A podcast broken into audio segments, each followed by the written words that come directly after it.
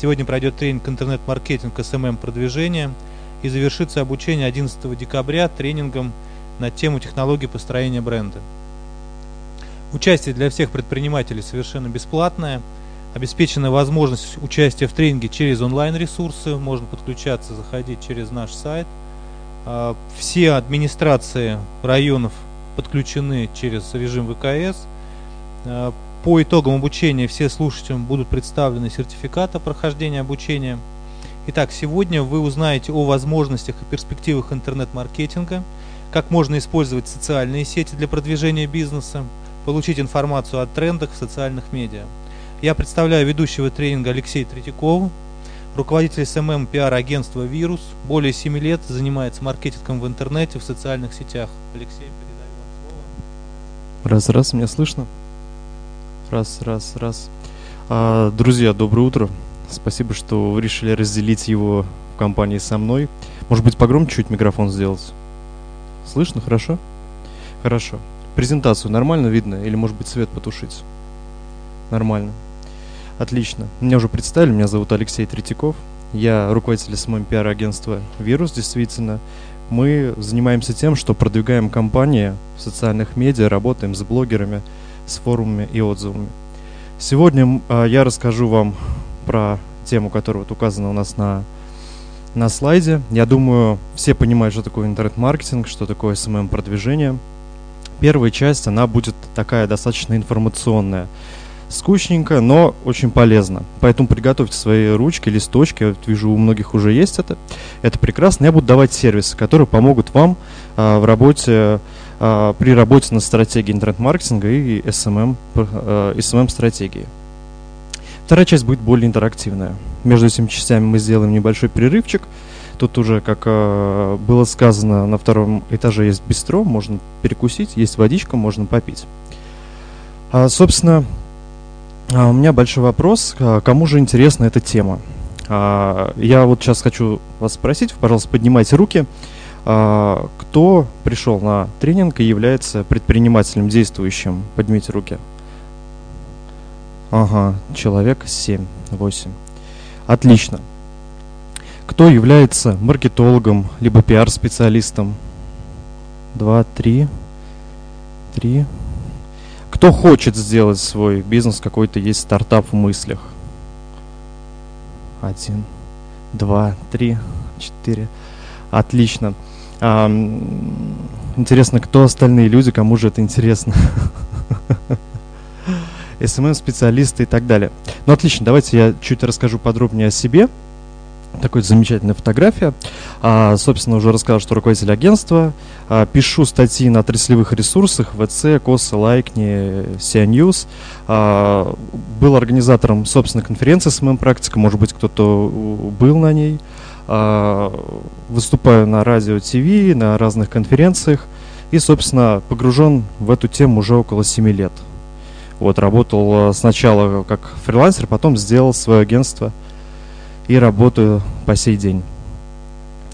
А, вот это клиенты, которые у нас а, сейчас есть, а, которые были, то есть несколько лет назад мы работали и на Саратовском рынке с саратовскими клиентами, может быть, вы кого-то видите, кого-то знаете. Также мы работаем над проектами совместно с большими московскими крупными агентствами, которые закрывают на Full Digital, а, на полную поддержку бренда и работаем либо под NDA, это значит то, что мы не можем рассказывать, с кем мы работаем, либо в открытую. Вот. Ну, видите, клиентов, может быть, знаете, кто-то One to Trip, но MAN 100% все знают. Также с агентством а, совместно продвигали самый крупный а, торговый комплекс в Европе. Вот, это Золотой Вавилон Ростокина. Ну и много, на самом деле, полезных, интересных кейсов было. А, премиум алкоголь, все, что мы едим, пьем, ну, многие бренды, которые мы едим, пьем, покупаем в магазине, мы тоже как-то приложили к этому на свою руку. Сейчас я чуть перелесну обратно. А, хотел рассказать то, что агентство мое а, входит в топ-25 лучших агентств, а, SMM-агентств страны. У нас есть две премии теглайна и входим в двадцатку пиар-агентств по версии рейтинга рекламных агентств России. Окей. О чем мы будем говорить, как я вот говорил, у нас будет две части. Мы поговорим немного о интернет-маркетинге. Вот, и поскольку я занимаюсь SMM пиаром, большую часть мы будем говорить об SMM и пиаре. Об SMM. А, разберем стратегию в социальных сетях, собственно, с чего она состоит. А, разберем кейсы и тренды 2018 года. А, собственно, что я хочу а, в итоге от тренинга? Я хочу, чтобы после того, как я вот вам это рассказал, я расскажу вам пошагово, как сделать стратегию, чтобы вы взяли, могли легко прийти домой, либо на работу, взять ее и реализовать собственными силами. Это будет реально. Собственно, давайте с интернет-маркетинга начнем. Я думаю, сначала с общих цифр – а, влияние интернет-маркетинга на экономику России. Видите на слайде, 2,8% ВВП составляют интернет-рынки в России. И 19% ВВП – это интернет-зависимые рынки. Вот, хоть кто что говорит, то, что мы живем на газе, на нефти, на углеводородах, видно то, что пятая часть практически нашего ВВП занимает интернет. Это классно. Экономика Рунета Видно, сколько миллиардов рублей, то есть там триллион с хвостиком рублей это e-commerce в России. Это огромное число, огромная цифра. Представьте, столько денег. Мне кажется, не поместится даже в эту комнату. И 2,3 а, миллиона человек занято в IT-отрасли. Это большая часть от трудоспособного населения. Аудитория интернета 87 миллионов. Можно представить, сколько у нас сейчас населения в России, кто знает, все, наверное. 150 вариант, еще? 146, правильно, да. 146 миллионов у нас. И видно то, что 87 миллионов человек, они пользуются постоянно интернетом. То есть это мы не берем младенцев, грудничков, не берем очень взрослых а, людей. Это, ну, это как бы основной костяк, больше половины. 7 из 10 человек пользуются интернетом вообще в принципе. А, проникновение интернета. Кто пользуется до сих пор, ну не до сих пор, кто пользуется компьютерами, кто входит в интернет через компьютеры, поднимите руку. Отлично. Большая часть аудитории. А кто через мобильные телефоны, через планшеты? Еще больше.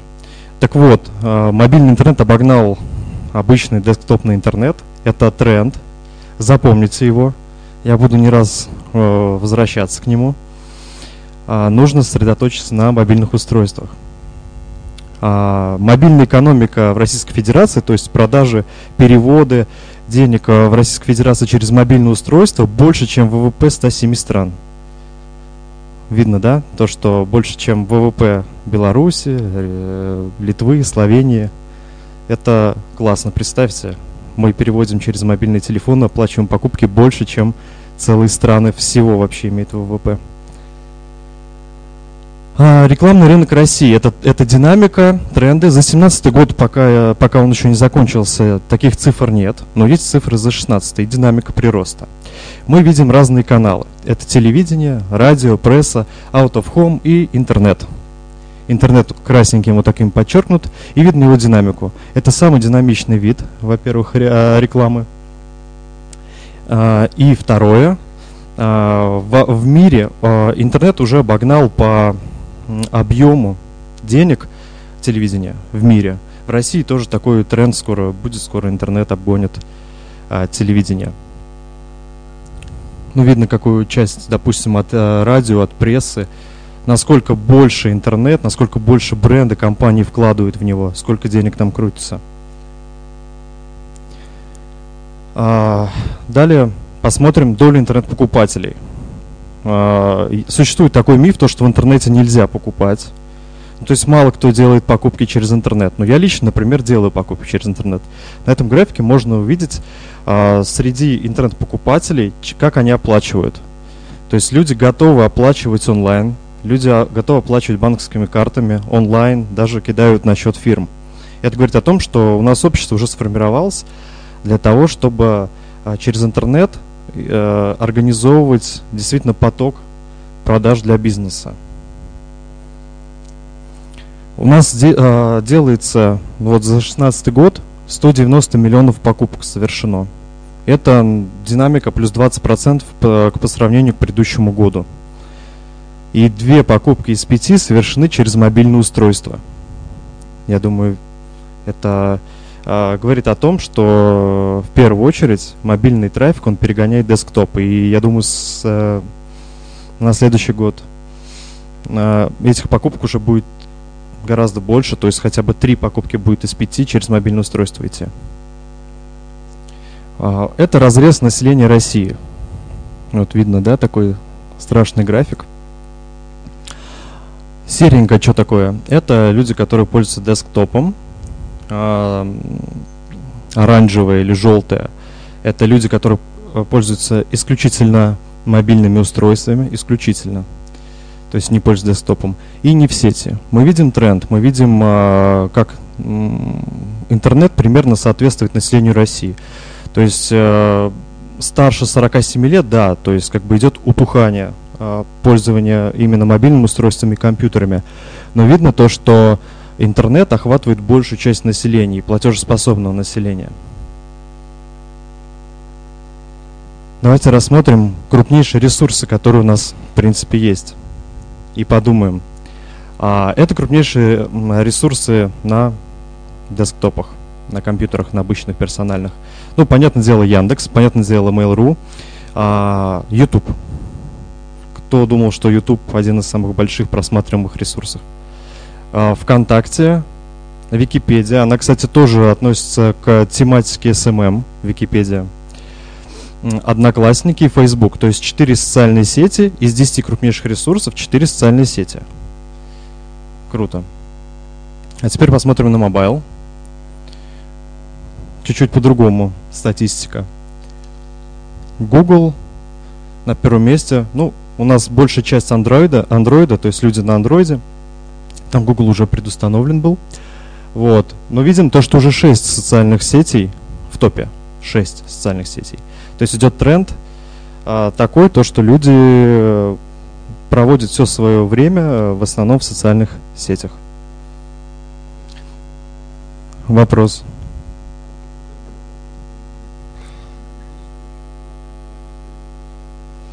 Вопрос был следующим. Эти данные, которые я привел, действующие или это люди, которые зарегистрировались. Это месячная посещаемость аудитории, да, а, сайтов, то есть ресурсов.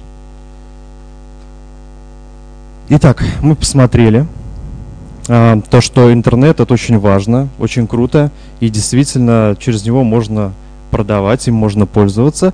И у нас, собственно, такие ожидания. Мы думаем то, что у нас есть одна точка, мы делаем рекламу, и вторая точка, мы делаем продажу. Но как бы не так. На самом деле реальность совсем более сурова. Она вот такая. То есть э, приходится пройти, э, проходить семь э, кругов ада, различных лабиринтов до того момента, пока мы совершим продажу. И это наша реальность. Давайте разберем стратегию интернет-маркетинга. Э, как вообще строить э, бизнес в интернете по шажкам. По шажкам. Как говорится, тактика без стратегии – это просто суета перед поражением. А, и на самом деле, а, из-за того, что интернет нам кажется, да, мы пользуемся, пользуемся каждый день социальными сетями, например, лазим на сайтах, на форумах, на блогах, нам кажется это все понятным. Нам он кажется понятным, мы это очень легко взять и запустить там рекламу, получить какие-то продажи. На самом деле не все так просто. Если мы будем руководствоваться просто тактикой, мы вряд ли чего-то добьемся большого результата. Поэтому нужно делать в первую очередь упор на стратегию. А, из чего состоит а, стратегия интернет-маркетинга? Первое – это определить бизнес-цели. Она, эти бизнес-цели, они сильно не, от, не соотносятся со стратегией, то есть это должно делаться до того, как вы разработаете а, стратегию. А, хотите вы увеличить продажи, поработать э, с репутацией, вывести новый продукт на рынок. Вы должны поставить в первую очередь себе задачу, бизнес-задачу. После того, как вы поставили бизнес-задачу, у вас должно быть УТП. УТП – это уникальное торговое предложение. А чем вы отличаетесь от других? А почему вас должны покупать? Если вы зайдете на рынок, допустим, пластиковых окон и будете делать по той же цене, по тому же самому качеству, не отличаясь ни от всех – а почему люди должны у вас покупать? Почему я должен заказать у вас? С этим нужно определиться. Вообще, на самом деле, это тему для отдельного семинара. Только УТП можно разбирать несколько часов. И далее, собственно, идет сама стратегия. Стратегия в первую очередь построена на данных. То есть мы должны а, построить наши действия на основе того, а, как ведет наша целевая аудитория, а, на основе того, где она присутствует, на основе того, что делают конкуренты. На основе этого мы должны уже строить наши действия. А дальше уже ее реализовывать. Давайте начнем первое. Анализ аудитории. Давайте подумаем, как мы можем в интернете посмотреть аудиторию. Через социальные сети я вам расскажу, как это делать. А, в первую очередь, если, допустим, вы хотите сделать стартап, либо у вас есть уже действующий магазин, вы можете легко это сделать, посмотреть спрос на какой-то товар в любом регионе через вот этот замечательный сервис WordStat Яндекс. Вы вбиваете просто ключевое слово, допустим, купить окно Саратов, и смотрите, какое количество раз его показывают в поисковых системах. То есть люди ищут в поисковых системах. И вы понимаете, если вы ведете ошейник для енотов – вряд ли там будет много, да, запросов. Купить окно, вот мы видим, да, у нас 740 запросов в месяц. И таких ключевых слов может быть 200, 300. А, когда настраивается рекламная кампания, допустим, в том же самом Яндексе, кто-нибудь, кстати, настраивал рекламную кампанию в Яндексе? 3, 4, 5, 6, 6 человек. Собственно, когда вы настраиваете рекламную кампанию в Яндексе, это одно из самых эффективных, наверное, на первом этапе действий, поскольку вы работаете уже с горячим спросом. Когда мы заходим в Яндекс или в Google, чтобы что-то найти. Например, мы что-то хотим купить. Купить окно. Мы уже, мы уже горячие, мы уже ищем, где бы купить это окно. Вот. И работа с Яндексом, настройка Яндекса и Гугла в первую очередь помогает, ну, около, наверное, 90% бизнесов. Собственно, через вот этот прекрасный сервис, я надеюсь, вы все его записали, можно посмотреть, а, а, сколько раз ищут ту или иную фразу. На основе этих данных посмотреть вообще, а стоит ли суваться в а, эту нишу, если вы стартапер, например. Дальше. Анализ аудитории. Анализ упоминаний в социальных сетях. Анализ упоминаний я расскажу, как делать, приведу сервисы а, в разделе в блоке SMM и просмотр портрета представителя ЦА. Наверняка у вас э, есть уже группы во ВКонтакте, может быть в Инстаграме вашего бизнеса. Вы можете ручками взять, зайти на 10, 20, 30 страниц пользователей и просмотреть их. Просмотреть э, их интересы, просмотреть их возраст, посмотреть их анкету, чем они интересуются, что они репостят – вы можете даже вопросы им лично задать. То есть написать «Здравствуйте, вот, пожалуйста, так и так, я хочу сделать то что вам было интересно», к примеру. Дальше вы можете провести опрос на тематических ресурсах. Мы сами проводили опросы на тематических ресурсах в том числе.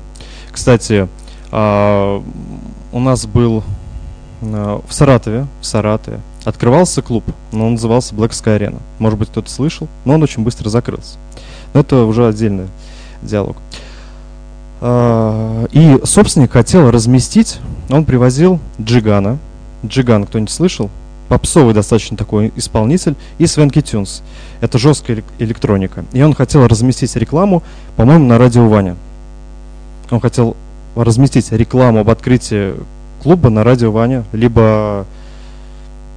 Ну да, на радио Ваня, да, по-моему, он хотел. Мы говорим, а зачем? Если вы привозите электронного да, исполнителя, ну, даже попсового, логично ну, взять тот же самый рекорд, либо русское радио.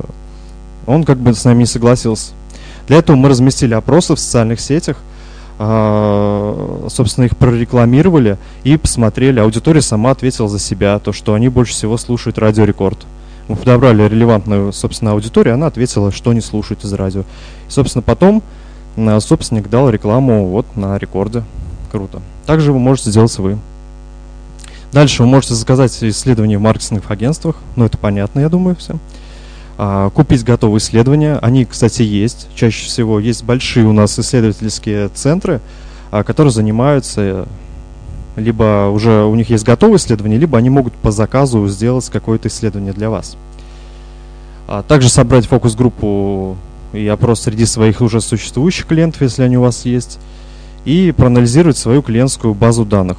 У вас есть какой-то список а, клиентов с какими-то факторами, какими-то показателями, посмотреть, чем они интересуются, куда они ходят, может быть, прозвонить даже. Собственно, а дальше идет уже анализ конкурентов. Мы посмотрели аудиторию, все расписали, поняли, э, чем интересуются люди, поняли наши поисковые, а, что люди ищут, как они выглядят. Дальше мы анализируем конкурентов. Что нам нужно сделать? Нам нужно проанализировать 7 ключевых пунктов. Первое – это позиционирование УТП конкурентов. Заходите прямо на сайт и смотрите, какое у них позиционирование, какое у них уникальное торговое предложение – Просто они предлагают купить окна, либо купить окно и установить в тот же день. А, смотрите, написано ли на первом экране, когда я захожу, например, на сайт, мне очень важно, чтобы я понимал, о чем этот сайт. То есть, чтобы там было написано, я продаю окна, там продажу окон. Если там не написано, наверняка я выйду, потому что я не пойму, о чем этот сайт. Дальше вы смотрите ценовую политику, смотрите ассортимент, который они предлагают через сайты, через социальные сети. Если есть возможность, то и офлайн. А, смотрите уровень клиентского сервиса, инструменты продвижения, бюджеты на продвижение, если есть возможность посмотреть. И, собственно, инструменты увеличения конвертации. Сейчас чуть подробнее расскажем дальше. Собственно, как можно проанализировать трафик э, конкурентов? Проанализировать трафик конкурентов очень просто. Есть такой прекрасный ресурс, называется similarweb.com. Он показывает, откуда идет трафик у конкурентов. Берете, вбиваете сайт конкурентов. Причем там есть, э, там есть платная версия, и можно бесплатно даже чуть-чуть посмотреть. Вот я, допустим, вбил наш сайт ysmm.ru мы видим, откуда идет трафик. Там гораздо больше подробной интересной информации. Зайдете там, посмотрите. Я думаю, вам очень сильно понравится он.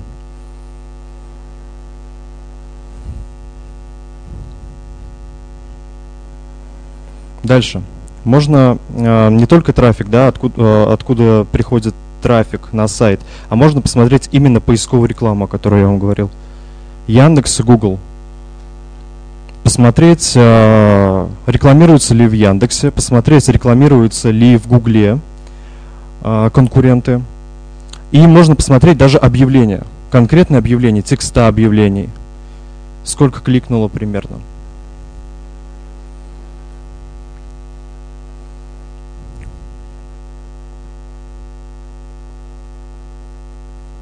Записали, я надеюсь. Анализ социальных сетей. Также можно пройтись по социальным сетям конкурентов. Есть прекрасный сервис, он называется popstars.ru. Он показывает э, количество участников, вовлечение, лучшие посты э, и очень-очень-очень много интересных разных цифр. Заходите, прогоняйтесь через Popstars конкурентов. Вуаля. Очень, кстати, удобно смотреть там, допустим, а, можно вбить какой-нибудь популярный паблик и посмотреть лучшие посты этого паблика и потом, а, так скажем, технично перенять их себе в группу. Вот. Дальше. Производим анализ сайтов. Смотрим, есть ли у конкурент, конкурентов мобильная версия. Мобильная версия сайта очень важная вещь. Мы уже говорили о том, что трафик с мобильных устройств перегнал трафик э, с компьютеров, с персональных. Поэтому это уже необходимость. Смотрим, есть ли блог, обучают ли они своих клиентов.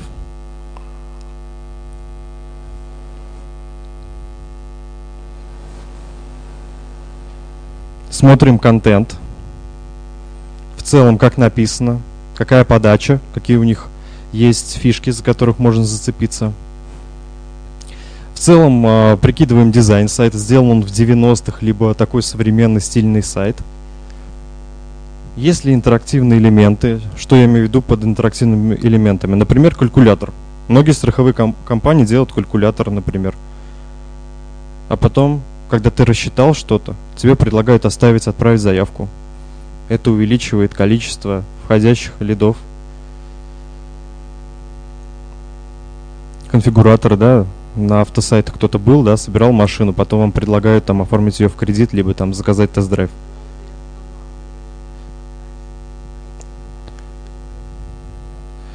Вопрос был такой, то что э, эта вещь, вот именно интерактивный элемент, он больше останавливает, нежели как бы помогает.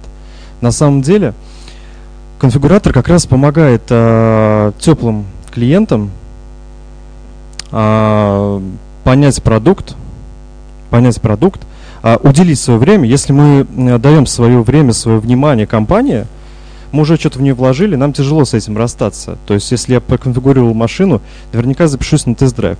У нас были примеры, когда мы делали а, сайт с банковской гарантией.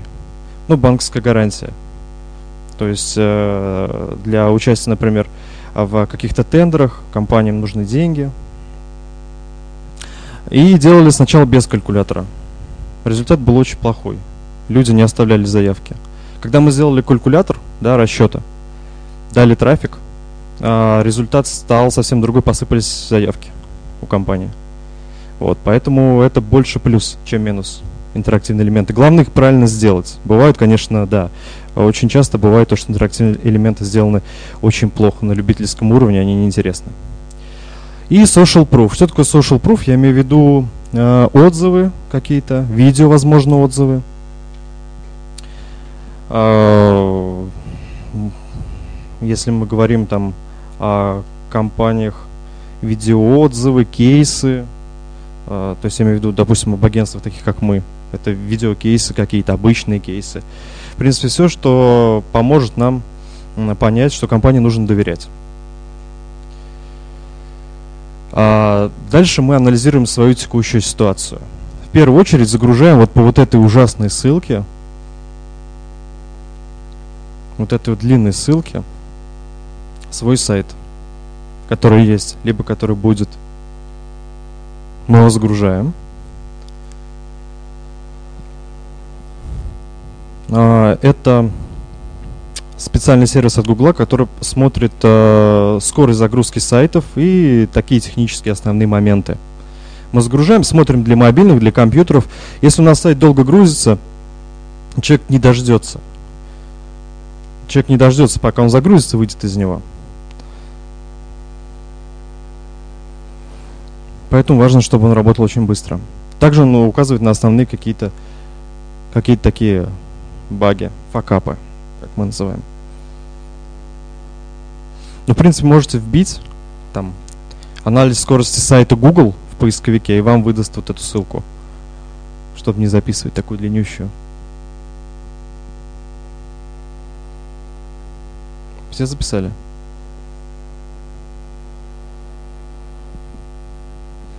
Окей. Я думаю, презентация будет доступна, если что, можете скачать и посмотреть потом. Дальше делаем э, SEO-аудит сайта. Я не технический специалист по SEO, но за, свою, за свой век мы, кстати, поработали с э, и по SEO тоже тематики мы раньше предлагали клиентам SEO, делали. Вот. Э, но основные какие-то моменты стоит упомянуть. Э, первое это теги. Ну, ладно, хорошо, вы можете это записать, потом найти хорошего SEO-спеца и проконтролировать вот эти моменты, чтобы он сделал хотя бы. То есть это теги title, meta, alt – а, они отвечают там за заголовки, за название картинок, для того, чтобы поисковые машины понимали, о чем ваш сайт. Вы это прописываете. Дальше а, это снипет, это то, что показывается пользователю, когда мы вбиваем в Google, либо в Яндекс. Там идет название сайта, какое-то небольшое описание, возможно, какие-то контакты. Потом мы проверяем свой сайт на уникальность текста. Можно через этот сервис text.ru сделать. Берем, проверяем. Потому что если текст у нас не, не уникальный, поисковые машины очень ругаются. Смотрим, чтобы у нас не было дублирующих страниц. Чтобы у нас обязательно была мобильная версия сайта. Сейчас э, поисковики, э, такие как Google и Яндекс, очень смотрят на поведенческие факторы. То есть, если раньше нам нужно было там сотнями тысяч ссылок накупать, да, с разных ресурсов, это делал наш сайт выше, то сейчас э, в первую очередь приоритет отдан именно поведенческим факторам. Как люди себя ведут, насколько долго они остаются на сайте, переходят ли они с одной страницы на другую. Мобильная версия. Так произошло чуть-чуть непоправимое. Дальше нужно подключить SSL-сертификат. Обязательно, потому что сейчас тоже поисковые машины к этому очень сильно относятся. Это сертификат безопасности. Это очень легко сделать, и любой вам специалист по сайтам, технический специалист сделает сертификат. Ну и также внешние ссылки, они тоже как-то влияют все-таки до сих пор. Надо посмотреть, чтобы никакие плохие ресурсы на вас не ссылались. Дальше.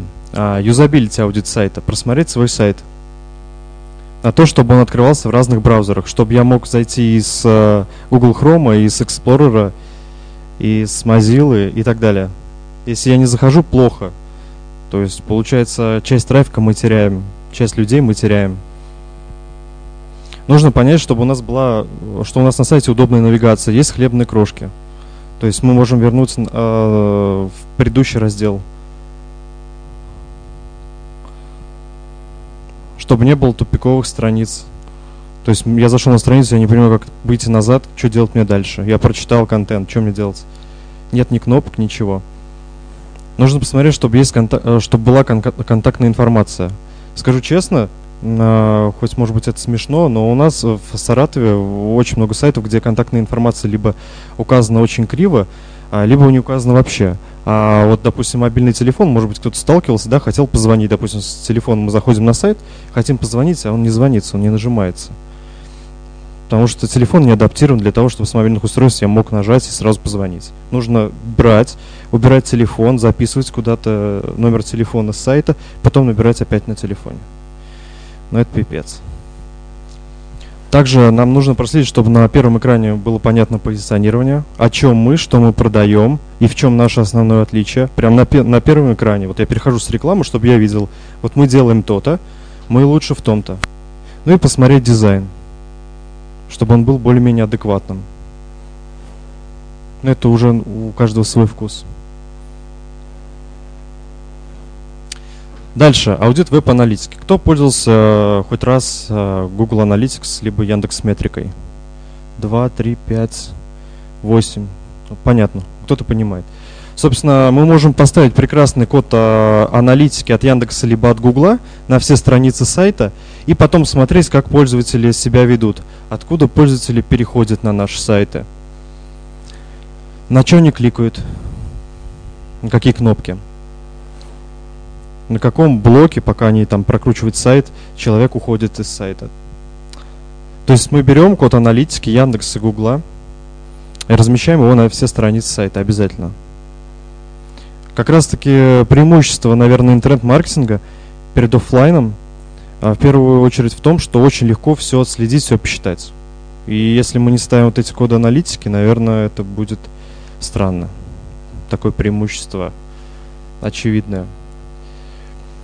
Дальше подключаем карту кликов в WebVisor. Что такое карта кликов? Мы прям можем в режиме онлайн посмотреть, куда кликал человек. Кликает он на эту кнопку, кликает на другую кнопку. И понять, вот эта кнопка работает, вот эта кнопка не работает. А тут мы забыли код прописать, поэтому к нам не приходит, например, та же самая заявка. Эта страница не открывается, потому что на ней битая ссылка. То есть люди кликают, но на другую страницу не переходят. Почему? Потому что у нас там факап в коде. Человек не может перейти. В WebVisor э, мы можем загрузить на посещение каждого человека и посмотреть, как он себя там вел. Что он пролистывал, как он там э, с э, курсором водил по экрану. Вот. То есть очень интересно, такое мини-кино. Также настраиваем цели. Например, цели на заявку. Можно настроить цель и отслеживать ее. И интегрируем с CRM, если это возможно. Кто-то пользовался CRM в этот раз? Два, три, четыре, пять. Пять человек CRM, шесть. Прикольно. CRM это система работы с лидами, с заявками, где можно настроить так, то, что ваша заявка автоматически попадает в CRM-систему, видно, откуда она пришла, с контакта, с Фейсбука, с э, контекстной рекламы. Вот. И, собственно, э, видна вся история работы э, с данным клиентом, на каком этапе у вас сейчас сделка идет. В общем, удобная такая система. И также есть сервис отслеживания звонков. Кто-то пользовался сервисами отслеживания звонков? Call Tracking, Call Touch, Яндекс звонок никто не пользовался. В общем, можно также отслеживать и, и звонок. А, в чем фишка? А, допустим, эти системы, они подставляют свой номер телефона вместо вашего, и для каждого пользователя он уникален. И, собственно, если пользователь звонит вам, то подставляется какой-то произвольный номер, и система понимает, что звонит именно он, именно с этого канала. Таким образом отслеживается. И записывает все звонки. Можно прослушать, как ваши менеджеры общаются. Либо вы как общаетесь и потом сделать какие-то, какую-то работу над ошибками. И дальше мы уже анализируем лидов, э, если у вас они уже, конечно же, есть. Если они, конечно же, у вас есть. Если нет, то значит не анализируем. Смотрим источники заявок, откуда вообще запросы, покупки поступали. Смотрим количество заявок и временной промежуток качество заявок по каждому каналу. Бывает так, то, что, допустим, с, мы настраиваем рекламу, с ВКонтакте приходит больше количество лидов. Допустим, 200 лидов.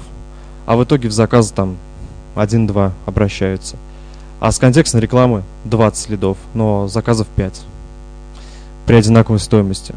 Как бы логично взять и весь бюджет на контекстную рекламу выделить. Смотрим конвертацию клиента по каждому каналу, их жизненный цикл – средний чек, который они приносят за свой жизненный цикл.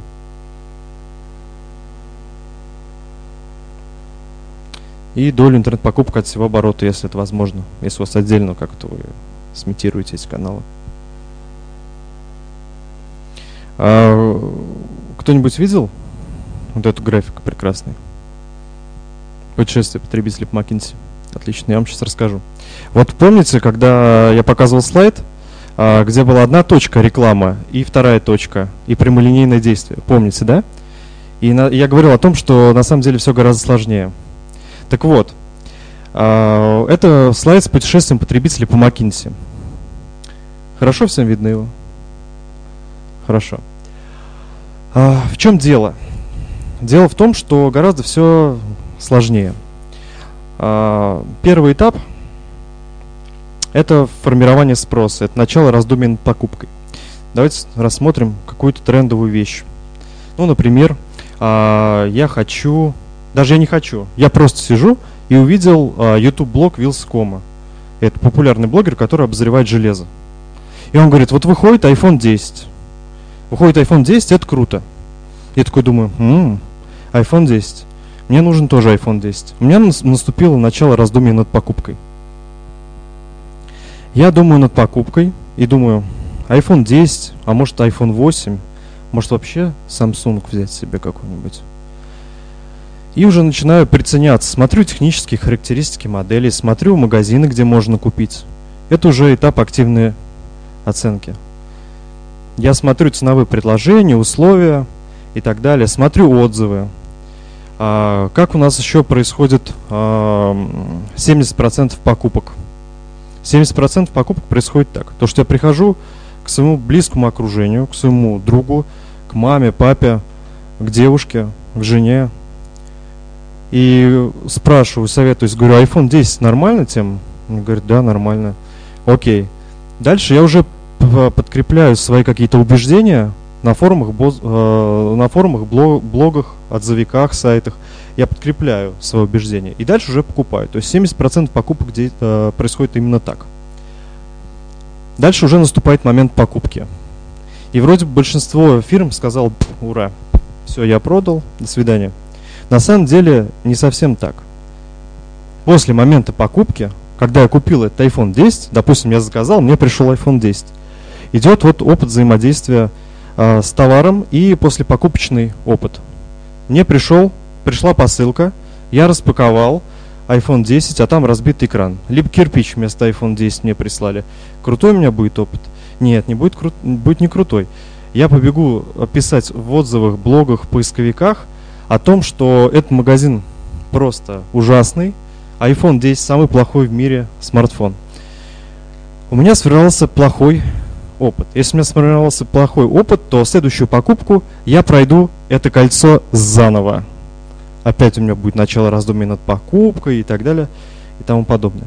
Если мне все понравилось, если мне прислали iPhone 10, прислали там еще AirPods беспроводные, э, прислали, я не знаю, там какие-то прикольные стикеры, еще какую-то скидку для друга, я думаю, вот это классно, ребята работают, это круто.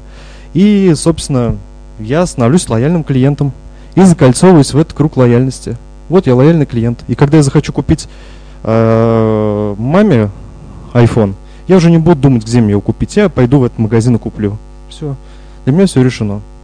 И самое главное, то, что интернет-маркетинг, и социальные сети, они позволяют на каждом этом этапе работать с клиентами. И это круто. Это круто. То есть это не простая реклама. А, как я говорил в начале, мы можем сделать а, сформировать потребность, да, тем же самым видео, какими-то специальными проектами – запустить этот вирус. А, дальше уже на этапе активной оценки также поработать. Посмотреть свои ценовые предложения, а, прорекламироваться выше конкурентов, а, накидать классных отзывов о нашем магазине, о нашем товаре. Вот. А дальше уже э, работать с негативщиками, которые купили, которым что-то не понравилось. Тоже на отзывах, блогах и в социальных сетях. Круто. Собственно, первое это формирование потребности. Это вот эта вот первая вот эта штука, когда я еще даже не начал думать. Как мы можем сделать? Кто-нибудь смотрел э, видюшку? Вот, э, вот этот человечек и вот полицейский. Смотрели, да? Классно. Ладно, кто не смотрел, на самом деле я ее не записал, но расскажу на словах. А, это вирусное видео, где а, едет обычный человек, и у него говорящий хомяк сидит в машине, который повторяет за него все слова. Его останавливает полицейский, спрашивает ваши документы, хомяк все повторяет. Ну, собственно, такая прикольная, классная ситуация. Полицейский замечает хомяка, говорит, выключите хомяка. Ну, в общем, все, юмор, смех, прикольно. Так вот, а, это был кейс, он достаточно бородатый, но хотелось о нем все равно рассказать. А, это был магазин Е5. А, он торгует в интернете всякими товарами, и они выпустили вот такой вот ролик с помощью одного из агентств, не буду называть какого, но не мы. А, выпустили вот такой вот прикольный ролик э, и ссылка на говорящих, э, и прикрепили ссылку вот именно на страницу с говорящими хомяками. Так вот, после того, как они выпустили ролик, его просмотрело столько миллионов человек, что им пришлось э, звонить агентству, говорит, ребята, там как-то снимите этот ролик, у нас в Китае производство на три месяца вперед загружено с этими хомяками. То есть э, настолько был большой клиентский поток, насколько, настолько люди сильно хотели купить этого хомяка. Я, у меня сестра даже купила хомяка этого, честно.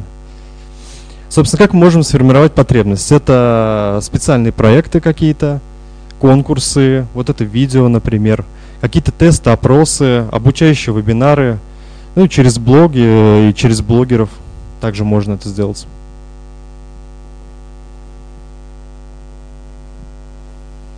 Собственно, дальше, когда мы сформировали потребность, нам главное зацепить человека и сформировать для него экс, экспертное мнение, то, что мы эксперты. Сейчас э, идет э, ставка на обучение, то есть это тренд. Если мы обучаем аудиторию, она нам лояльна. Вот я вас сейчас, допустим, что-то рассказываю, вы уже ко мне более-менее лояльны. Может быть, кто-то не лоялен. Но это лучше, чем э, вы встретите меня на улицу, даже не зная меня, да, я вам скажу, давайте купите у меня SMM. Вы не купите. Поэтому нам нужно обучать аудиторию. И вам тоже нужно обучать своих клиентов обязательно. А, выкатывать какие-то исследования, какие-то аналитические статьи, вести свой блог, видеоблог, возможно, делать книжки, выпускать книжки, продавать книжки. У нас тоже есть блог, кстати, интересный.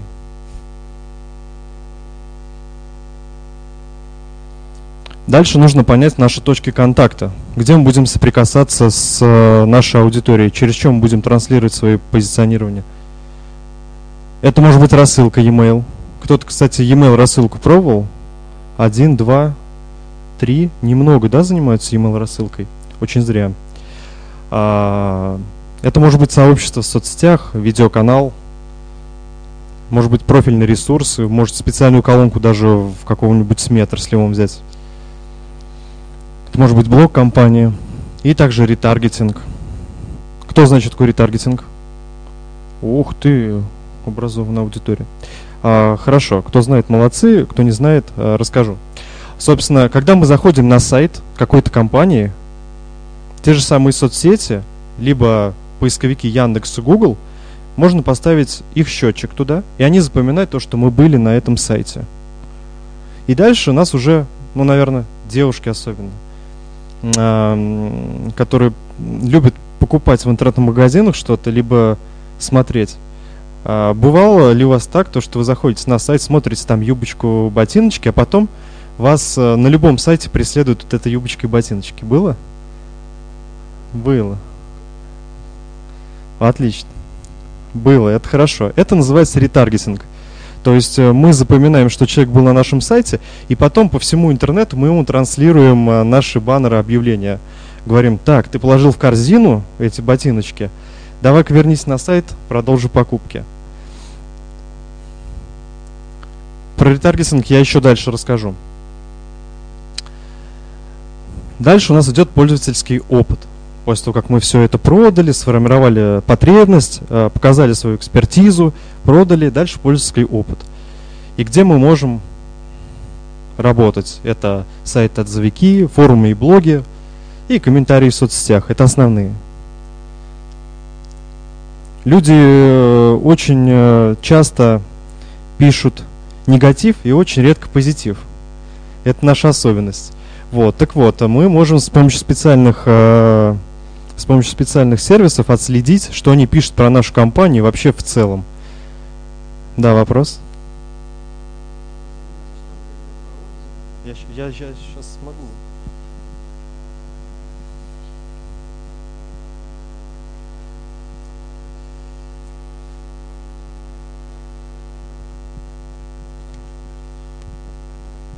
А правда ли, что две трети отзывов, они заказные? Еще раз повторю. Правда ли, что две трети отзывов заказные? Ну, я не знаю за все отзывы, конечно же. Я это не контролирую. Но большое число отзывов это заказные. Большое число отзывов это заказные. И мы сами делаем эти отзывы. Честно скажу. Вот. А вопрос в том, а, правда это или нет. Можно делать плохие отзывы. Ну, то есть продукт реально ужасный. Сервис у них правда ужасный, а мы говорим о том, что какие они хорошие. Это будет лицемерие. А если компания действительно исправилась, да, и мы пишем о том, что компания исправляется, мы там, не знаю, и отзывы хорошие размещаем, то это уже будет, мне кажется, более правильно. Вот. Но очень много, очень много отзывов, которые мы читаем на отзывиках, на форумах и блогах, это заказные левые отзывы. Надо быть, держать ухо востро нами манипулируют.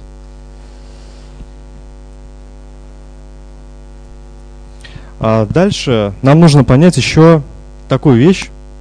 Это называется разделение аудитории. Не вся аудитория, как говорится, одинаково полезна. Есть разная аудитория, она разная еще по масштабам. У нас есть холодная аудитория, у нас есть теплая аудитория и горячая. И каждый мы делаем свою, например, стратегию работы. В одном из кейсов я вам покажу, как мы работаем с каждой из этих аудиторий.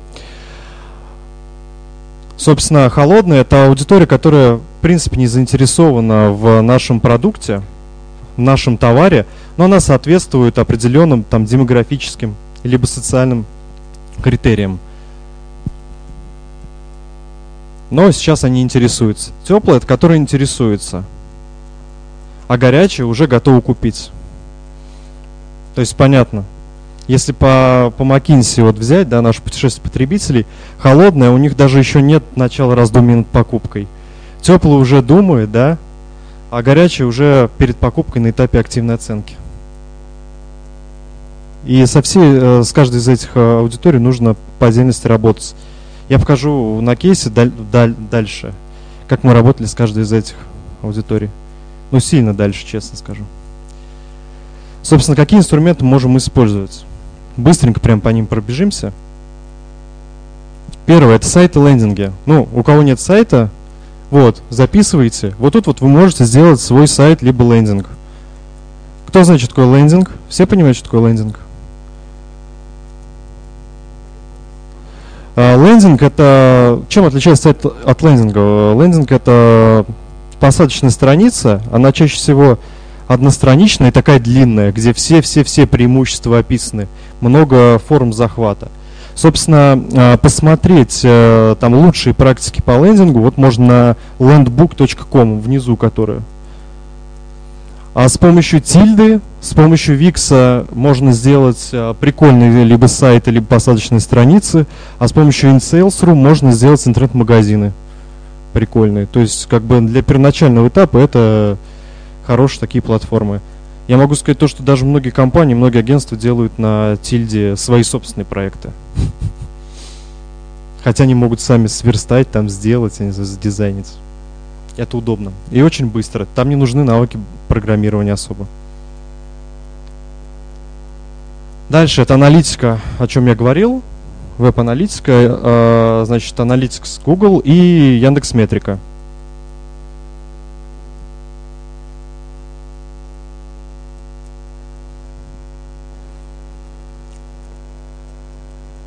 С помощью них можете посмотреть, э, сколько человек вам заходит, откуда люди заходят и как они себя ведут на вашем сайте. Проанализировать это и сделать какие-то улучшения.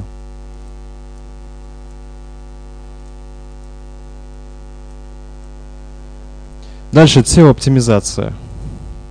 Кто не понимает, что такое SEO-оптимизация? То есть все понимают. Хорошо, тогда не буду объяснять.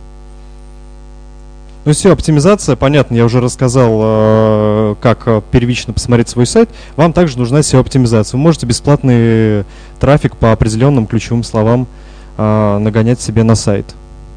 То есть у вас сайт выходит в поисковиках на первые места по каким-то запросам, и люди бесплатно переходят туда. Дальше социальные сети. Вот у нас самые популярные ВКонтакте, Facebook, Instagram, Одноклассники, YouTube, Telegram. Есть еще множество классных других. Есть э, социальные сети э, узкоспециализированные, коммуналочка, Твиди и так далее. То есть и для детей, и там для врачей социальная сеть. С ними тоже можно работать. Обязательно, я думаю, каждому бизнесу нужны социальные сети для, как, для решения той или иной задачи. Потому что задач на самом деле много, которых можно решать через социальные сети. Контент-маркетинг.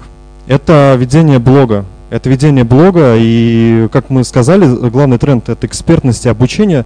А, вот это ссылки, а, блоги которых я считаю очень крутыми. Это журнал Тинькова, Амплифер и Мегаплан. Посмотрите, как они ведут, и подумайте, что вы можете полезного своим клиентам, своей аудитории рассказать про ваш продукт.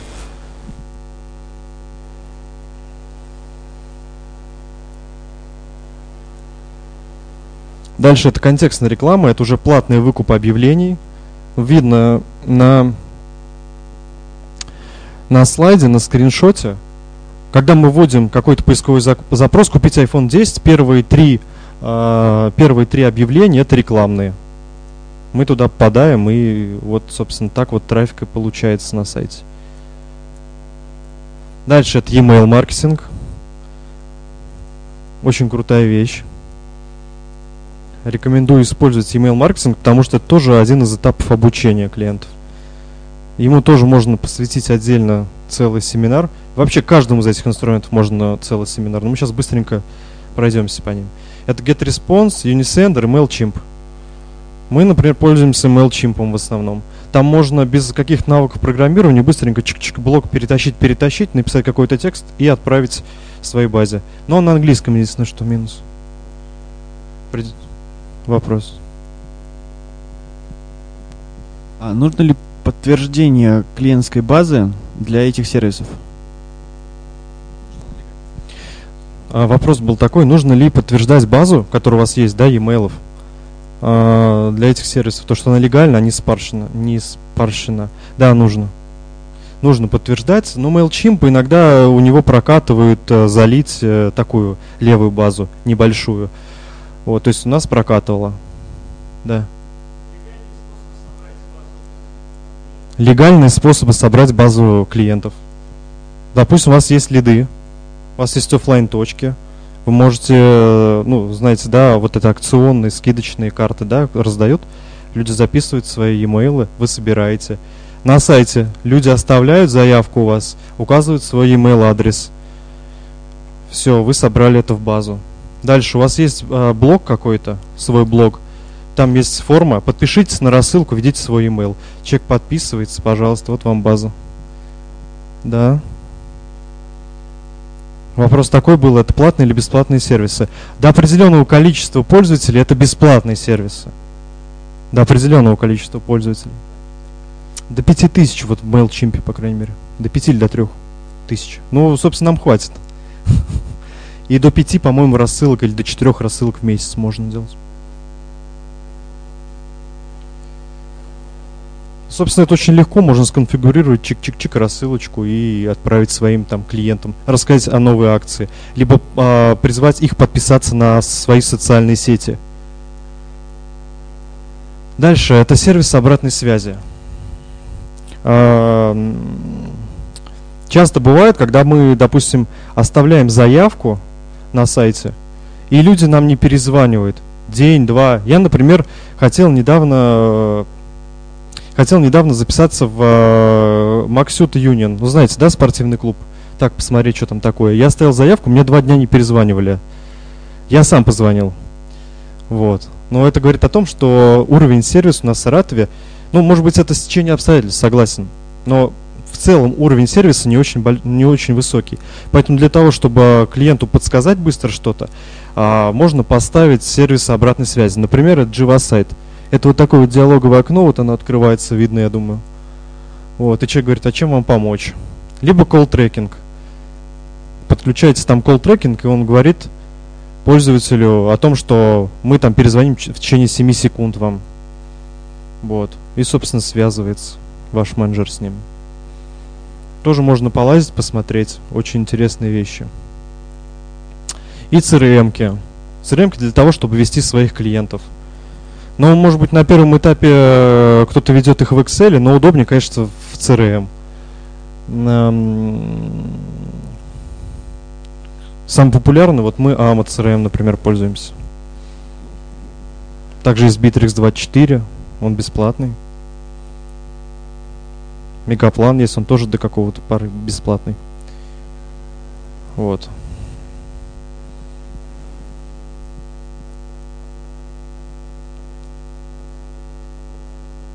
Собственно, что я хотел сказать этим? А, можно делать бизнес, опираясь на стратегию, вот как в Европе, да, видите. То есть план, потом мы делаем, проверяем, думаем и опять планируем следующие шаги. А можно как в России. Нам нужен туда, сюда, пятое, десятое, то есть все как бы без определенной стратегии опираясь на тактику. Ну и, собственно, выйдет результат так себе. Теперь перейдем к моему любимой части – к SMM. Давайте в целом по интернет-маркетингу есть у кого-то вопросы? Прекрасно. Прекрасно. Давайте тогда про SMM расскажем. А, что такое SMM? Кто как думает? Расшифруйте. Продвижение в соцсетях вариант. Еще какой вариант? Все, нет вариантов? Любые социальные контакты, что? Продвижение в социальных медиа. Что такое продвижение в социальных медиа? Все что угодно. Не, на самом деле правильный ответ. SMM это не продвижение только в социальных сетях. Это продвижение в социальных медиа. Это более такое обширное понятие. Туда входят не только соцсетки, но и те же самые форумы, отзывы, блогеры, хостинги, YouTube, Рутуб и так далее. И в том числе и Википедия. То есть понятно то, что это гораздо больше, чем контакт, фейсбучик и одноклассники. Собственно, давайте представим, что мы бренд, мясо, мясной бренд, мясоперерабатывающий комбинат, и вот мы размещаем вот такие вот а, постики в социальных сетях. Вот будет ли вам прикольно? Это реальный пример. Подпишетесь ли вы на такую страницу? Будет ли вам классно? Ну классно, аппетитные такие мясные изделия, еще и текст, и интернет-магазин, там еще ссылка прикреплена. Круто.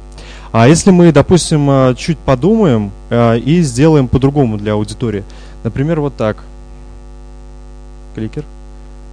Например, а, это пример для нашего клиента, который мы вели совместно с другим большим агентством, Омский бекон фанаты вкуса. Вместо того, чтобы размещать акции и ссылки на интернет-магазин, мы делали прикольные-прикольные вещи, которые я вам расскажу позже. Вот одна из таких – это пройти тест – то есть человек смотрит свои, э, свои соцсети, вечером ему, ему в ленте новостей такая вот штучка, такой вот постик э, появляется – какой фильм подходит именно тебе? Представьте, вы там взяли чаек, нарезали себе бутеров, сидите ночью и думаете, что сделать. Хоп, он говорит, давайте, какой фильм тебе посмотреть сейчас на ночь? Прикольно. Вы проходите тест, отвечаете, мужчина вы или женщина, какую еду вы любите, как, какие типы там кино, мультики, блокбастеры вам там нравятся, боевики и так далее. И потом вам выдается такой результат. Допустим, вот вот тут вот э, результат э, что-то облачно, возможно, осадки в виде фрикаделек ну, либо какие-то другие, да, фильмы, связанные с едой. Прикольно. Людям это очень сильно заходило. Мы сеяли этот тест, и люди активно вступали в группу. Значит, им это нравилось. А вот такой вот инфоповод вам нравится?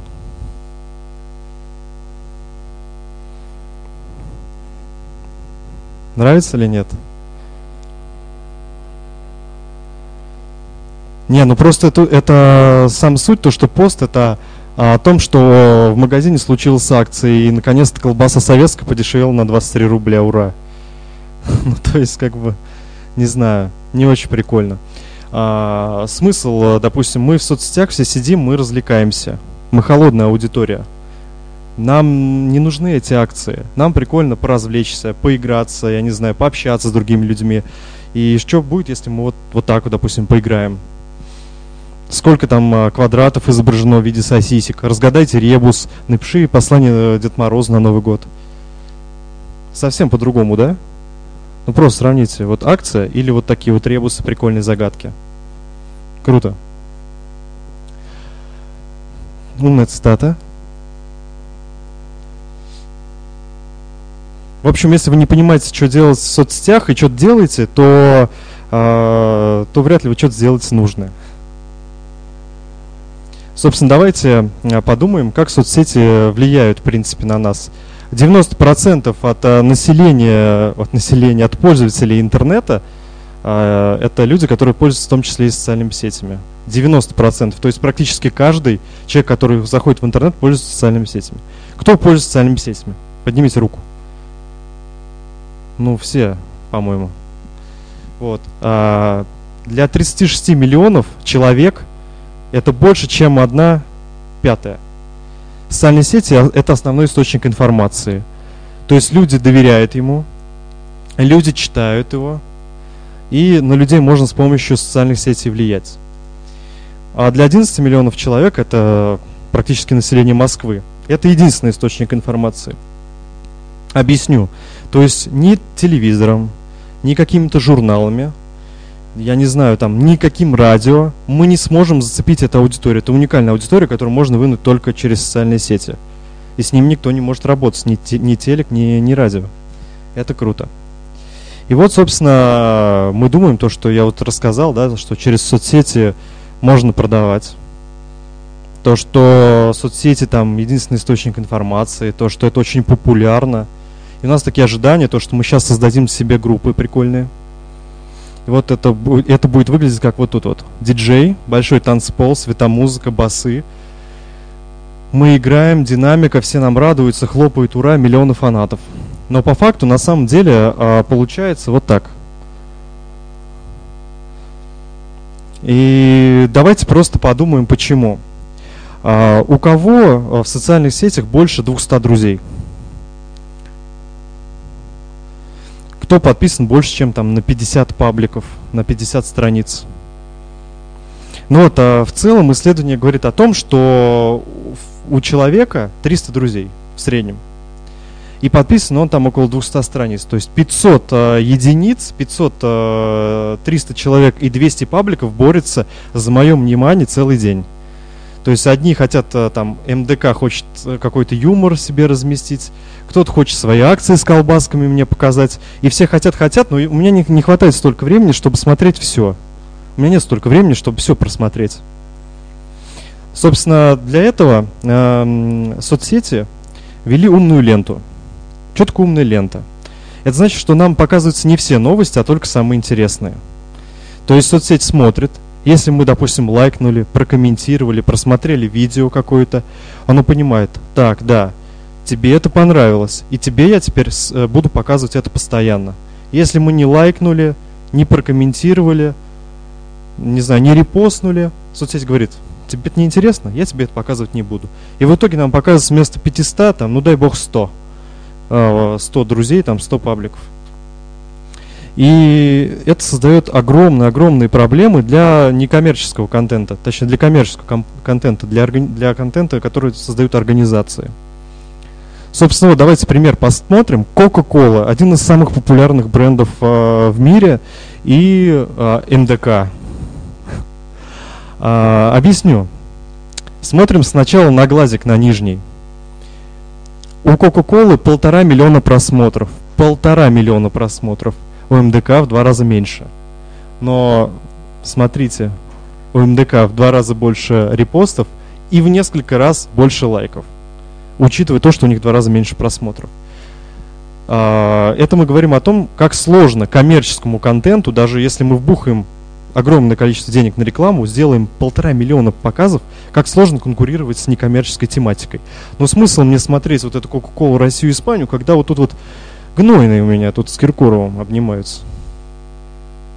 Вот второй момент. А вот это, а, как сказать, батл, а, уже некоммерческий контент, развлекательный контент. То есть мы видим, а слева а, паблик это лучшие стихи великих поэтов это паблика, где люди читают и пишут стихи. То есть они уже априори привыкли к тому, чтобы читать длинные там э, стихотворения и так далее. А справа это шедевры рекламы. Я скажу то, что в шедеврах рекламы в два раза меньше, в два раза меньше аудитория, чем у лучших стихов. Но при этом у них просмотров даже больше. То есть э, обычное маркетинговое правило да, для социальных сетей. Сделаешь картинку прикольную, яркую, э, и, и не делаешь картинку, разница очевидна, да? То есть э, вот эта картинка, она более заметна. Когда мы листаем запись и не видим ничего, да, просто там три строчки текста, мы ее пролистываем, обычно даже не замечаем, что в ленте такое есть. И, собственно, можем посмотреть. Поэтому лайков гораздо больше у, шедев у шедевров рекламы, а репостов как раз-таки больше у лучших стихов великих поэтов, потому что а, просмотрел а, эту запись немного, но кто просмотрел, прочитал, им это понравилось, они сделали репост. Ну, опять же, читающая страна у нас. Собственно, даже вот такой вот маркетинговый трюк, как добавление картинки, вот ведет к таким вот прикольным показателям. Несмотря на то, что текст тут ерундовый справа а слева прикольное стихотворение. А вот это пример саратского поста. Стали бы такой читать? Конечно, непонятно. Да ну никто это не будет читать, соцсеть, конечно же, это воспримет как спам, никому показывать не будет. Только за денежку. Давайте э, посмотрим на аудиторию социальных сетей.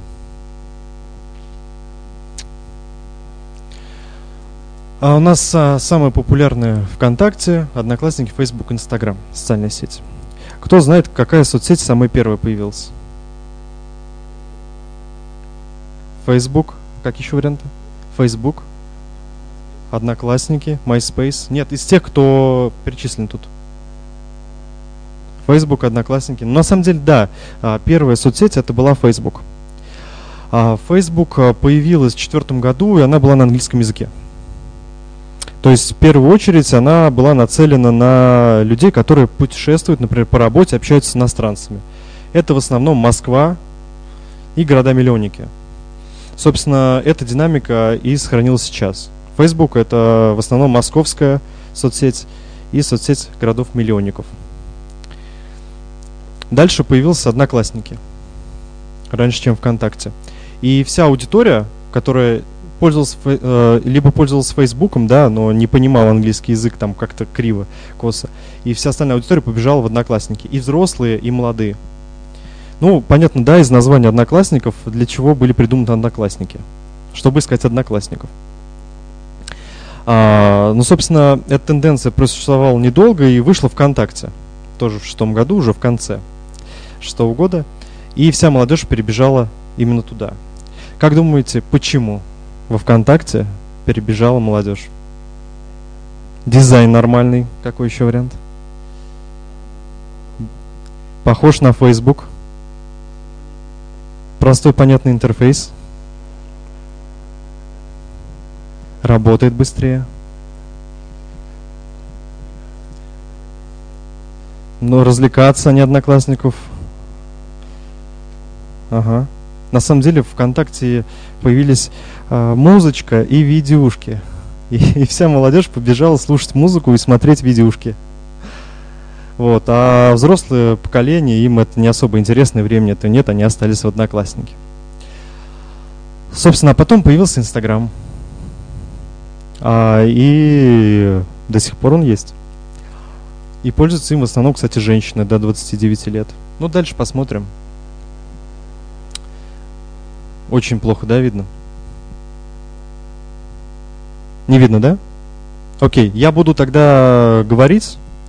Вы смотрите на, не знаю, на, в, в, на синенькие, а я буду зелененькие рассказывать, что там написано. Итак, э, вот это, вот это то, что я привел, это, в принципе, аудитория, которая там ежемесячно посещает соцсети. Ежемесячно посещает. Но нам этого мало. Одно дело ты посетил, а другое дело ты проявляешь там активность. Что-то пишешь, что-то комментируешь. Это две разные вещи. Согласны? Допустим, мы заходим, я не знаю, там э, в Одноклассники, просто там посмотреть одно сообщение и выходим. А ВКонтакте мы там 2-3 часа сидим, смотрим видюшки. Разные же, да, качество контакта. Вот, вот и я о том думаю. Вот э, поэтому эта статистика именно э, проведена для авторов в месяц. Это люди, которые активничают в соцсетях, которые оставляют какие-то комментарии. У нас лидер идет ВКонтакте. Там 25 миллионов авторов. То есть э, больше всего обсуждений, больше всего людей, которые комментируют, что-то пишут именно во ВКонтакте. Далее идет Инстаграм и по обуванию Facebook, Twitter, Мой мир и ЖЖшка. Данных, кстати, по Одноклассникам, к сожалению, нет, потому что Одноклассники закрыли API для вот таких исследований. И также по сообщениям в месяц мы тоже видим, это количество, количество, собственно, сообщений, количество постов, которые люди размещают. А, ВКонтакте лидирует, у них 310 миллионов. Дальше идут Твиттер, Инстаграм, Фейсбук, Мой мир и ЖЖшка. Собственно, давайте разберем сначала ВКонтакте, поймем, кто же активная аудитория. Я думаю, тут уже часть цифр получше видно. А, мы видим то, что у нас 25 миллионов авторов, то, что у нас э, большое количество сообщений. А видим то, что девушки превалируют над мужчинами, 58%. А, посмотрим возраст авторов. Это самое важное, наверное. Если люди активничают, значит они готовы и лайкать наш контент, и писать какие-то посты, э, вступать с нами диал в диалог. Э, вот видим, видим э, самый главный срез. Основную активность проявляют люди 18-34 года. То есть это не люди на, до 18 лет, не дети, а дети уже давно все выросли и уже стали достаточно взрослыми и сидят до сих пор, э, до сих пор сидят в социальной сети ВКонтакте. То есть 18-34. Причем основной костяк 25-34 видно, да?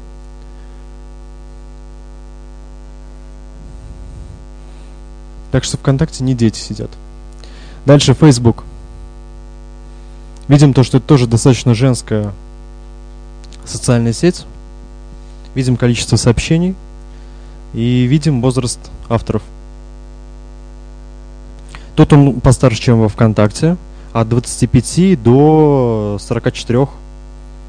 Такая уже взрослая, очень сильно платежеспособная аудитория. И нужно учитывать то, что Facebook это в основном Москва и города-миллионники.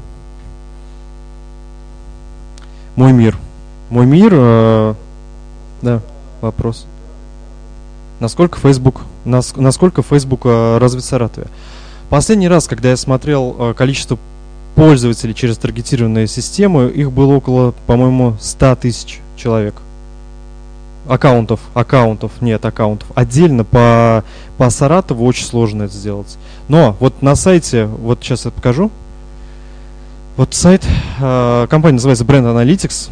Вот внизу ее логотип. Если вы это введете, вы можете посмотреть разрез по каждому месяцу.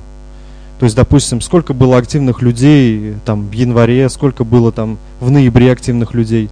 Можно посмотреть количество активных людей и регионы, где они наиболее активны. То есть в Москве они, наиболее активны. И также можно посмотреть и Саратов, э, Саратовскую область, если она там присутствует в списке, э, в списке активных областей. Так что заходите туда, смотрите, конечно же можно посмотреть. Но так я, конечно, наизусть не помню, где она там активна. Но через Саратов мы продвигали и продвигали, вот, э, например, ресторан Москва. Кто-то, может быть, был там, кто-то ел. Собственно, мы продвигали его. У нас был самый такой самый крутой, самый активный Инстаграм, где знаменитые люди нашего города тоже оставляли комментарии, лайкали. Э, по активности больше, чем в Сохо, допустим, был у нас. Ну так, пару месяцев запустили, поработали. Собственно, по мой мир. Мой мир это такая умирающая соцсеть, и почему у нее было большое количество регистраций, почему так много народу? Потому что когда мы регистрировали э, свой ящик на Mail.ru, автоматически создавался аккаунт в моем мире. Они хитрецы. Ну, собственно, я могу сказать то, что это такая, она с каждым годом все убывает, убывает, и делать в нее какие-то инвестиции смысла нет. Мы особо не делаем, и бренды, и компании тоже особо не делают в мой мир инвестиций. Но кто-то хочет, если попробовать, можно попробовать. Дальше это ЖЖ, Live Journal. А, это больше блок, конечно, платформа, нежели соцсеть. Но мы видим зато то, что в ЖЖ мужиков больше. 60%. Мужики вот там вот, да, сидят. А, и возраст видим 25-44 в основном. То есть это взрослые мужики именно там. Но она тоже потихоньку увядает, умирает, к сожалению. Потому что основатели не хотят никак эту платформу перерабатывать. Далее это Инстаграм. К сожалению, в Инстаграме нет возраста. Вот. Но видно то, что там женщин 76,9%. Я скажу так, а, по а, словам официального представителя а, Facebook в России, а, основная целевая, основная аудитория, которая там сидит и активничает, это девушки 18-29 лет. Вот. Да, у нас есть официальный представитель Facebook в России. Это компания, которая представляет, э, представляет Facebook, AI Target она называется. И Twitter. Твиттер тоже потихоньку увядает, несмотря на большое количество сообщений, несмотря на то, что мужиков тут больше, чем женщин. Вот, он потихоньку умирает, и около 50 трафика всех сообщений составляют боты. И многие SEO шники, кстати, Твиттер очень активно используют, чтобы сайты вывести по SEO. Ну, дают ссылки просто на сайт и все. И по SEO он потихонечку выводится. Окей, давайте перейдем к стратегии в SMM. Это мы все поняли, я думаю, по аудитории. Есть какие-то вопросы еще по аудитории? Нет. Окей. Давайте стратегии SMM.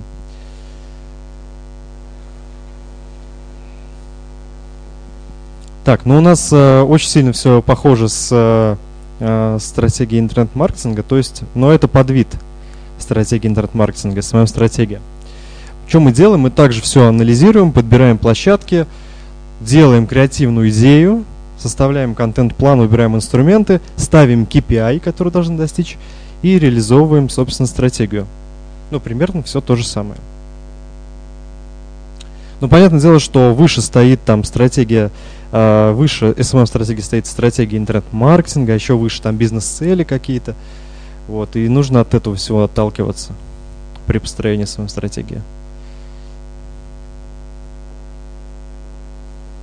Но я думаю, что это можно будет потом скачать, переписать, если что.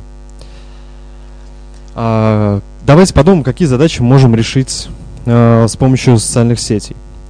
А, мы можем вывести продукт на рынок, новый продукт, например, у нас появился в линейке, либо там, не знаю, тот же самый хомячок, это вообще что-то новое было. Вот, можно такое вывести. А, повысить узнаваемость какого-то бренда. Не хочется, наверное, говорить без каких-то цифр и источников, но у меня есть такая информация. А, давайте честно признаемся, то, что мы э, относимся к повышению узнаваемости так себе. Ну, то есть, что такое повышение узнаваемости? Это ерунда ерундовая, на самом деле. А, так вот, не помню точно, но вроде Coca-Cola в Америке, она подумала, нас и так все знают. Мы такие крутые, классные и вообще замечательные, и нам реклама вообще не нужна. Они отключили все рекламные активности на год. Через год, что вы думаете? Кока-колу, которую все знают. Да, продажи упали на 30%. Они все быстро включили. Поэтому даже таким брендом, как Coca-Cola, нужна, нужно обязательно постоянно быть э, узнаваемым, быть, э, мелькать перед лицом. На самом деле, э, узнаваемость это очень важный фактор. Потому что обычно у нас есть какие-то какой-то есть набор брендов. Вот, допустим, прихожу я в магазин а, покупать шоколадку. У меня есть какой-то определенный набор брендов, которые я знаю. Допустим, я прихожу в магазин, хочу сникерс. Сникерс смотрю, сникерса нет. Папам. Хорошо, но у меня есть еще в моем наборе Марс. Так, но сникерс нет, возьму Марс. Марс тоже нет. Папам. Нет Марса, ну пикник пикника тоже нет, все. Я, я поплыл, у меня больше нет в наборе брендов. Так вот, чтобы э, мы оказались в этом наборе, у каждого человека, нам нужно, нужно именно вот это повышение узнаваемости. Дальше это увеличение лояльной аудитории. Многие тоже относятся к э, лояльной аудитории такси. Да ничего там, ну лояльность это все ерунда, главное лиды продажи. На самом деле лояльный клиент это самое важное. Это повторные покупки, это рекомендации. Именно от этого бизнес растет, как говорят, да, по сарафанке. Дальше это возможен трафик на сайт, э, HR-функции, то есть привлечение э, сотрудников, управление репутацией, имиджем, да, про компанию что-то плохо пишут, мы можем с этим поработать. Либо мы можем какие-то позитивные отзывы для увеличения продаж разместить. Дальше это увеличение продаж получение обратной связи от целевой аудитории, э, изучение интересов ЦА, для того, чтобы они подсказали нам, а что лучше сделать, какие исправления в наш продукт, нашу услугу внести и стать лучше. И клиентская поддержка. Задают вопрос, мы им отвечаем. Кстати, был такой кейс, я не помню компанию, э, но агентство Grape э, клиенту разгружала колл-центр. У них был большой, большой, большой, большой колл-центр, который э, стоил очень-очень много, много денег. Вот. Что они сделали? Они заменили колл-центр вот именно агентами поддержки через социальные сети. И в итоге сэкономили очень много денег. Я не помню точную цифру, но, собственно, такие прецеденты есть, когда такое голосовое общение переносится в, в онлайн общение. Собственно, построение СММ-стратегии. Первое, определяем аудиторию. Как мы можем э, определить аудиторию? Э, смотрим исследования, в том числе, вот, которые я вам привел, да, мы можем посмотреть, где же сидят наш, наши люди. А, проанализировать текущих клиентов. Мы можем определить релевантный таргетинг. Э, в каждой соцсети есть таргетированные системы, где мы можем потыкать полувозрастными характеристиками, интересами и так далее, и понять, есть ли в этой соцсети клиенты, которые нам подходят, релевантные. Также можем, как и в стратегии интернет-маркетинга, посмотреть страницы подписчиков, которые подписаны, посмотреть, э, что они лайкают, на какие группы они подписаны. И далее мы разбиваем клиентов на узкие какие-то сегментированные аудитории. Ну и либо хотя бы на категории холодный, теплый, горячий клиентов. Как мы сделали, например, э, пример Фотон. Мы с э, одним из э, агентств, пиар-агентств в Москве, был клиент, называется Фотон. Это китайский производитель. Вот. И он говорит, а кого мы будем привлекать? Мы посмотрели исследование уже готовое. Росстат или Росавтостат, как-то так он называется. И разбили сразу на три категории клиентов. Первое это люди, которые пересаживают с лады китайских брендов. Там было прям исследование. Кто пересаживается на китайские автомобили? Это люди, которые, у которых была до этого лада, либо был китаец до этого мы сразу, ага, нам нужна аудитория, которая владеет либо автомобильным Лада, либо владеет автомобилями китайских брендов. Это первая аудитория. Дальше там были владельцы популярных иномарок, ну таких не особо дорогих, Nissan, Mitsubishi и так далее. Это была вторая аудитория, на которую мы таргетировались. И третья это покупающий автомобиль впервые. То есть большое количество народу впервые покупает именно китайца. Мы разбили вот так вот. А, также использовали эту статистику для работы над контентом. То есть э, вот причина выбора китайского автомобиля, подошел по цене, внешний вид, комплектация и так далее. И во всех э, рекламных сообщениях своих и во всей своей контент-стратегии мы били именно на вот эти параметры. На стоимость, комплектацию, внешний вид и, сто... э, и комфорт. То есть это хороший лайфхак. Э, мы понимаем потребности аудитории, именно на них бьем. Чик-чик и в контенте, и в рекламных сообщениях. Причем это открытые совсем данные. Далее мы делаем анализ конкурентов. Берем, выписываем вот так вот конкурентиков. 1, 2, 3. И площадки, которые они используют. Смотрим плюсы, ставим плюсы, если они присутствуют в, в этой соцсети, ставим минусы, если не присутствуют. Далее анализируем уже подробно каждого конкурента. Берем сообщество, разбираем, количество участников – ER это, это вовлечение, это количество реакций, совершаемых на 100 человек. Очень сложная вещь. Вот, вы можете посмотреть э, определение ER, прям вбить его в интернете. В общем, э, как это все происходит, берется количество действий, лайки складываются, репосты, комментарии и делится на количество подписчиков, а потом делится на 100. А, есть э, средние показатели по рынку. Через, по-моему, Popstars можно посмотреть вот эти средние показатели. То есть вы считаете, он, вас, он э, вам автоматически рассчитывает ваш яр, а потом вы его сравниваете с среднерыночным. И посмотрите, хорошо у вас или плохо. И также смотрим частоту публикаций. Дальше пишем вывод по каждому конкуренту. Плюсы какие-то лайфхаки и минусы. А, конечно же, плюсы, лайфхаки мы берем в свою контент-стратегию для своих социальных сетей. А минусы, понятное дело, что нам главное таких ошибок не совершать. А далее мы делаем анализ текущей ситуации, включая репутационное поле. Что пишут о нашей компании, что вообще люди пишут об этом продукте и услуге. И это можно сделать с помощью вот этих сервисов. IQ Buzz, Brand Analytics и YouScan. А там даже можно запросить э, демо-доступ на несколько дней – Обычно э, сервисы дают э, добро и бесплатно дают там на 7 дней поюзать их сервис. Мы пользуемся IQ-базом сейчас. Далее определяем площадки для работы. Собственно, ту статистику, которую я привел вам, вы можете более подробно посмотреть по вот этой ссылке. Вот именно статистика авторов. Кто активный, по возрастам, по географии, по полу. В общем, бренд аналитиксе. Далее мы делаем, а, создаем креативную концепцию. Можно идти двумя путями. Первый путь – это правая картинка, бить напрямую. Костромской мясокомбинат. Подписывайся. Ну, наверное, вряд ли кому-то будет интересно Костромской мясокомбинат. А второй э, путь – это создание креативной идеи – то есть, вот, допустим, наш пример, это вот умский бекон, фанаты вкуса. Объединяем людей, которые там ценят вкус и так далее. А, масса, на самом деле, примеров. А, для страховой клу- э, компании Клувер мы назвали, например, не страховая компания Клувер, а заметки автомобилиста, где делимся полезной, прикольной информацией и так далее и тому подобное. Надо понять, что интересно аудитории и составить такую креативную идею. Потому что подписаться на мясокомбинат люди вряд ли подпишутся, а на интересный какой-то контент, на интересный материал, я думаю, то, что людям будет полезно. Далее, а, разработка контент-плана. Контент-план а, отдельная тема, а, я отдельно это разберу.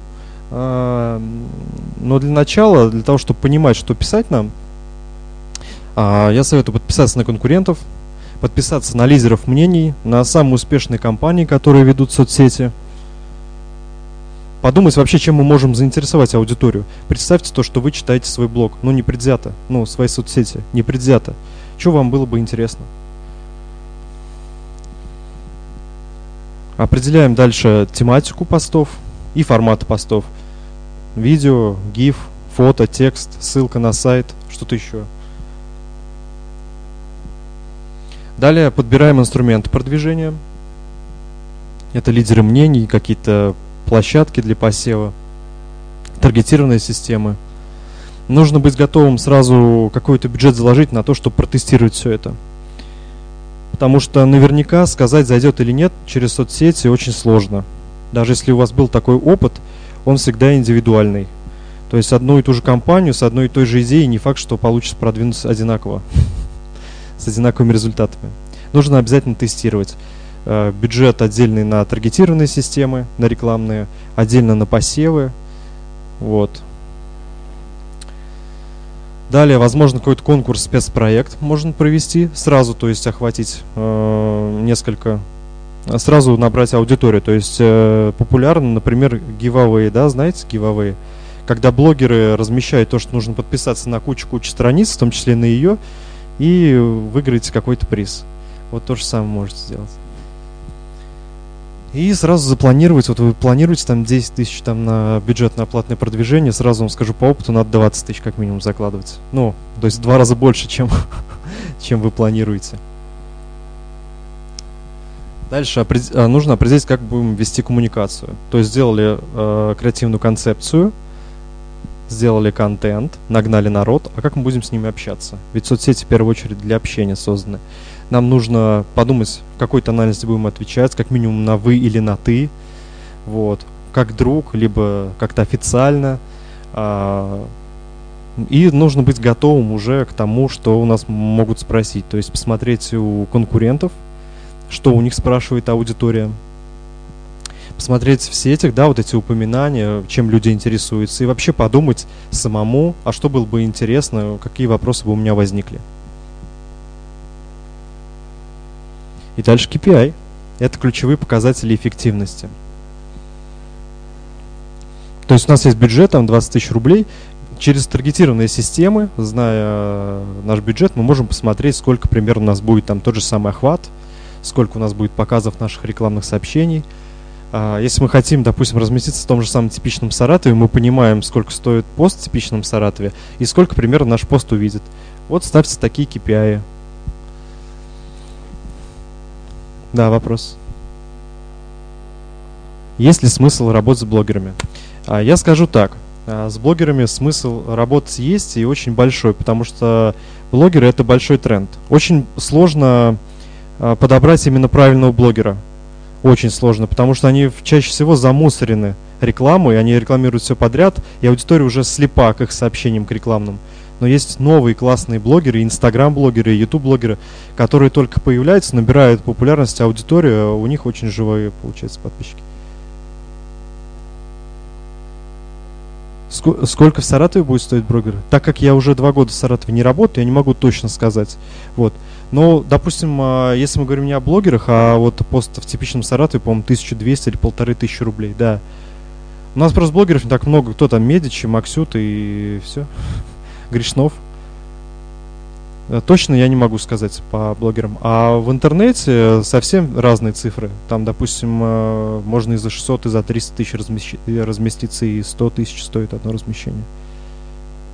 Да, там вопрос был у молодого человека. Все уже, нет? Окей. Собственно, дальше мы запускаем работу и перекрещиваемся. И анализируем, корректируем наши публикации. Вот мы берем вообще, в принципе, рекламные каналы, выписываем, делаем Excel-табличку, выписываем публикации, выписываем охват вовлечения и перехода в бюджет. А если это продающая публикация, то транзакции, стоимость продажи. Для OneToTrip мы работали с OneTrip, мы именно так и делали. Это сервис для один из крупнейших сервисов для продажи авиабилетов и гостиниц. А, каждый пост мы заносили в файлик и смотрели эффективность э, каждого направления, каждой подачи, каждой тематики постов.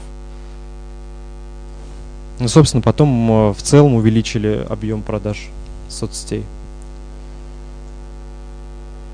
И далее уже, когда мы все это поставили, мы автоматизируем. Есть сервисы автоматизации также э, рекламы типа High Conversion, но я их не, не писал, потому что если у вас небольшой бюджет, маленький бюджет, то смысла большого в этом нет. Если большой, то есть. Но можно автоматизировать э, размещение постов. То есть не ручками это постить, вот, а загрузить систему сразу 30, 40, 50, 60 постов, и она сама будет постить в течение месяца. Это SMM Planner, э, Planner Amplifier и PostMyPost. Причем э, PostMyPost прикольный э, сервис, он еще выдает вам уведомления о комментариях.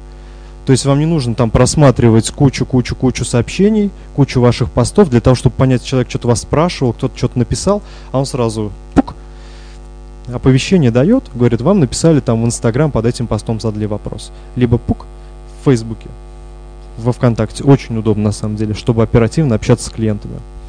А у Амплифера, по-моему, есть а, такое прекрасное такая прекрасная возможность, которая определяет, которая позволяет определить оптимальное время для того, чтобы разместить пост. То есть он как-то мы постим, постим, постим, постим, он это все анализирует, потом говорит, так, чувак, надо размещать в час, либо надо размещать в 8 вечера. Вот. Но мы пробовали, честно, нам не понравилось, очень плохо определяет. Но, может быть, вскоре, в скором времени будет прикольно определять время оптимальное для постов. Далее уже достигаем KPI. Так, ну по McKinsey, это вот McKinsey, который я вам показывал, а, я думаю, уже всем понятно то, что мы можем на каждом этапе взаимодействовать с э, аудиторией с помощью социальных сетей. Собственно, вот это расписанное в виде таблицы McKinsey. Что тут есть? Вверху формирование начального списка оценка выбора сделка – это этапы путешествия потребителя. И слева задачи, которые у нас есть на, на каждом из этапах, инструменты, которые помогут нам на каждом из этапах, и целевое действие, что мы хотим на каждом из этапах делать, а, получить.